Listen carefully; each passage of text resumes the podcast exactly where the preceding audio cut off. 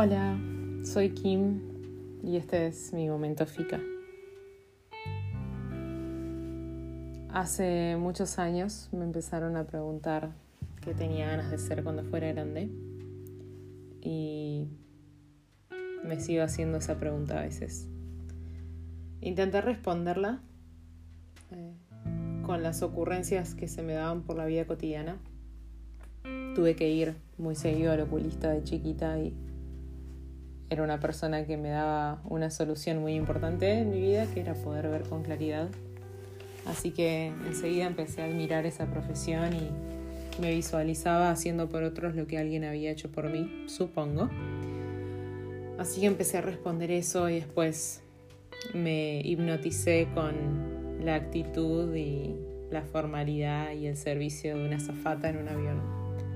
Así que después seguí respondiendo eso otro y conforme fueron, pasando los años fui teniendo experiencias que me llevaron a querer responder diferentes cosas. Pero llegó un momento que esa pregunta dejó de ser una simple adivinanza que me planteaban los adultos y que se entretenían con mis respuestas que iban cambiando con el tiempo y empezó a ser una pregunta que me hacían otros con un ceño un poquito más fruncido, los ojos un poquito más expectantes y donde al final parecía que ya no estaban tan interesados en mis ocurrencias y en mi creatividad, sino en la validez y en la rentabilidad de mi respuesta. Empezaba a sentir que ahora ya había una respuesta correcta y una respuesta incorrecta y yo tenía que jugar a adivinarla y de que esos valores estuvieran instalados en mis deseos también. Empecé a ver que elegir una respuesta significaba decirle que no a las otras, al menos por un tiempo. Y elegir una respuesta también iba formando una imagen de quién yo era, no solo para mí misma, sino también en la sociedad y posiblemente iba a delimitar las cosas que se me ofrecieran, las cosas para las que se me tuviera en cuenta, o en general lo que se esperaría de mí varios años después, al volverme a encontrar con las mismas personas que habían obtenido esa respuesta en un primer lugar. Como una persona con rasgos de indecisión, si se quiere, o ansiedad, me costó tener una respuesta clara y no le digan a nadie, pero es el día de hoy que todavía no la tengo del todo. Pensar en cómo van pasando los años y vamos marcando un camino y, como decía, diciéndole que no a otros, que se achique el futuro o que se acerque, mejor dicho.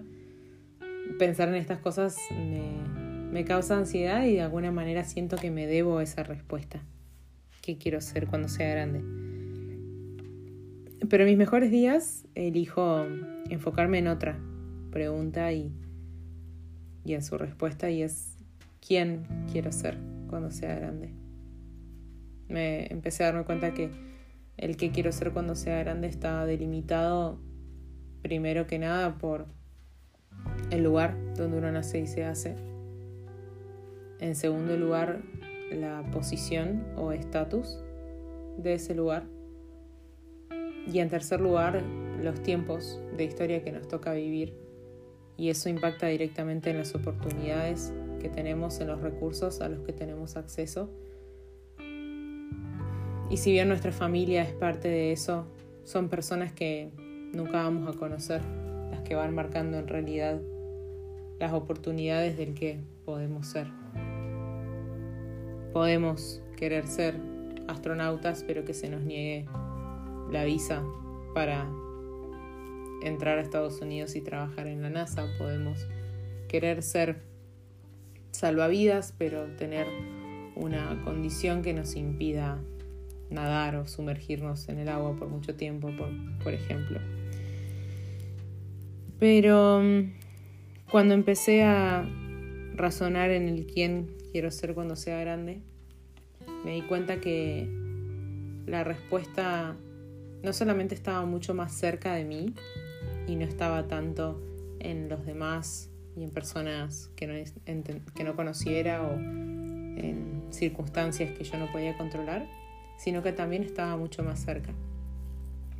al pensar en ser astronauta uno debe pensar en años, no tengo idea cuántos, de estudio y especialización hasta el momento en el que realmente salimos a flotar por el espacio, pero cuando pensamos en quién queremos ser, la respuesta la podemos empezar a vivir hoy.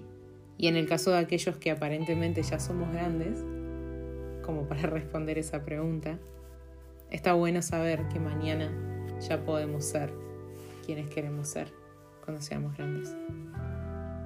Y me parece mucho más provechoso, en mi caso mucho menos ansioso, ponerme a pensar en quién quiero ser porque se me ocurren algunas opciones.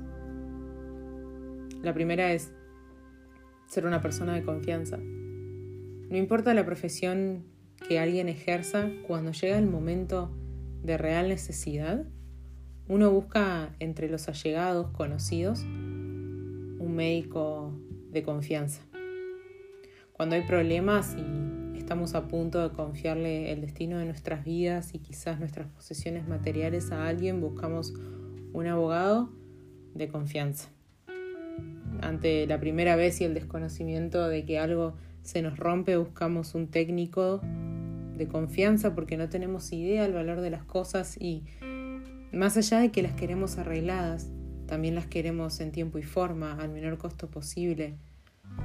Generalmente se trata de cosas que hacen nuestra vida más fácil, que hacen nuestro trabajo posible y queremos más que un simple servicio. Ni hablar cuando se trata de nuestros cuerpos, cuando se trata de nuestros hijos, cuando se trata de nuestra inversión, cuando se trata de nuestro futuro. Buscamos a alguien de confianza. Casi diría, en segundo lugar, de su profesión. Muchas veces he confiado algunas de estas cosas a personas que todavía no tienen su título universitario, a personas que están estudiando.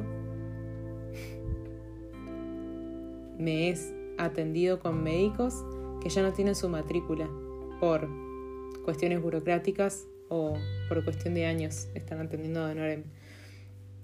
Uno podría decir que no están 100% aptos para ejercer su profesión, pero son de confianza me voy a otra ciudad completamente diferente a la mía para hacer revisar mi auto porque el taller es de confianza, siendo que en mi ciudad hay talleres que seguramente son perfectamente capaces y seguramente son gente de confianza, pero yo elijo a mi profesional de confianza. Y creo que eso va mucho más allá de la profesión que uno ejerza ocho horas al día, cinco días a la semana. Creo que conforme va avanzando la vida, nosotros también vamos eligiendo amigos de confianza. Hay amigos que valen más que un hermano y la vida se pone cada vez más hermosa, sí, pero también en mi experiencia se pone cada vez más desafiante y yo necesito gente de confianza a mi alrededor para poder atravesar los diferentes desafíos, así que ¿quién quiero ser cuando sea grande? Una persona de confianza. No importa si estoy subiéndome una nave para ir al espacio, tratando el cuerpo y la salud de la gente, prestando un servicio o quizás escondida atrás de un sistema, asegurándome de que algo chiquito funcione bien. Pero quiero ser de confianza. Se me ocurre también pensar en buscar ser personas de alegría. Cuando uno tiene una novedad para contar, uno busca a las personas que sabe que nos van a acompañar en esa alegría, quizás con consejos, con sabiduría, con precauciones, pero con entusiasmo y alegría. Y uno cuando tiene algo que atesora mucho, generalmente sabe dilucidar con quienes no compartirlo. Personas que van a tender hacia la envidia, hacia el pesimismo, eh, hacia el menosprecio. Así que busco ser una persona de alegría también, una persona que llegue a su trabajo sin importar cuál sea y salude a sus compañeros con una sonrisa. Si tiene que tener atención con la gente o los clientes, recibirlos con una sonrisa a pesar de que afuera sea un día gris o en el noticiero el panorama no sea muy favorable. De vuelta, voy a negocios que quizás salen un poquito más caro que alguna otra opción, pero no me gasto en buscar un mejor precio porque sé que en ese lugar me van a atender con alegría y eso va a hacer de mi día un momento mejor, aunque mi billetera sufro un poquito en el intento. Realmente al final del día no abro mi cuenta del banco, sino recuerdo las interacciones que tuve con otros seres humanos y por eso recurro a, personas de alegría. Así que, ¿quién quiero ser cuando sea grande? Una persona de alegría. Se me ocurre también pensar en las generaciones anteriores, que es muy de mi generación esto de querer desechar un poquito lo que hacen otras generaciones y tratar de abrirnos camino. A veces inventamos la rueda o lo intentamos. Pero algo que quiero destacar de la generación anterior es que era mucho más normal encontrar personas de palabra. No se firmaban tantos contratos, no se tenían tantas cuentas corrientes, no se andaba con tantas tarjetas y garantías encima, sino que se fiaba mucho. Se era de palabra. La gente se conocía de toda la vida, era fácil de encontrar a pesar de no tener ni guía telefónica, porque lo que se decía se hacía. El sí era sí y el no era no.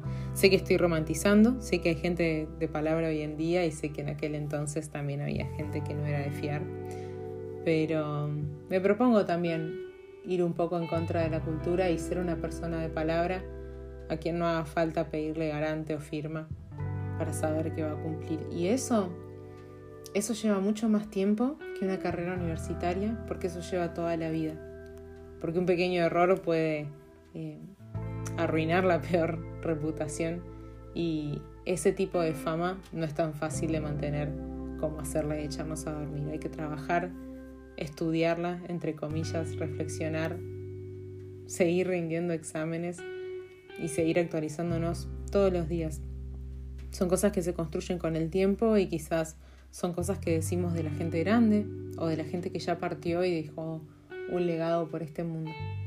Pero al mismo tiempo son títulos que se pueden ganar con un solo día de carrera.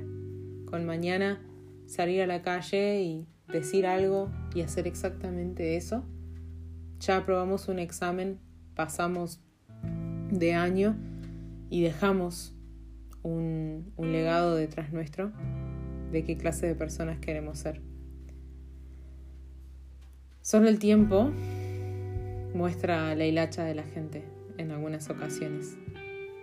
Propongo ganarle a eso, ganarle de mano y plantearnos hoy quién queremos ser cuando, sea, cuando seamos grandes. Y mañana empezar a estudiar en la carrera de las que no podemos recibir hoy pero que también nos va a llevar toda la vida para obtener ese título.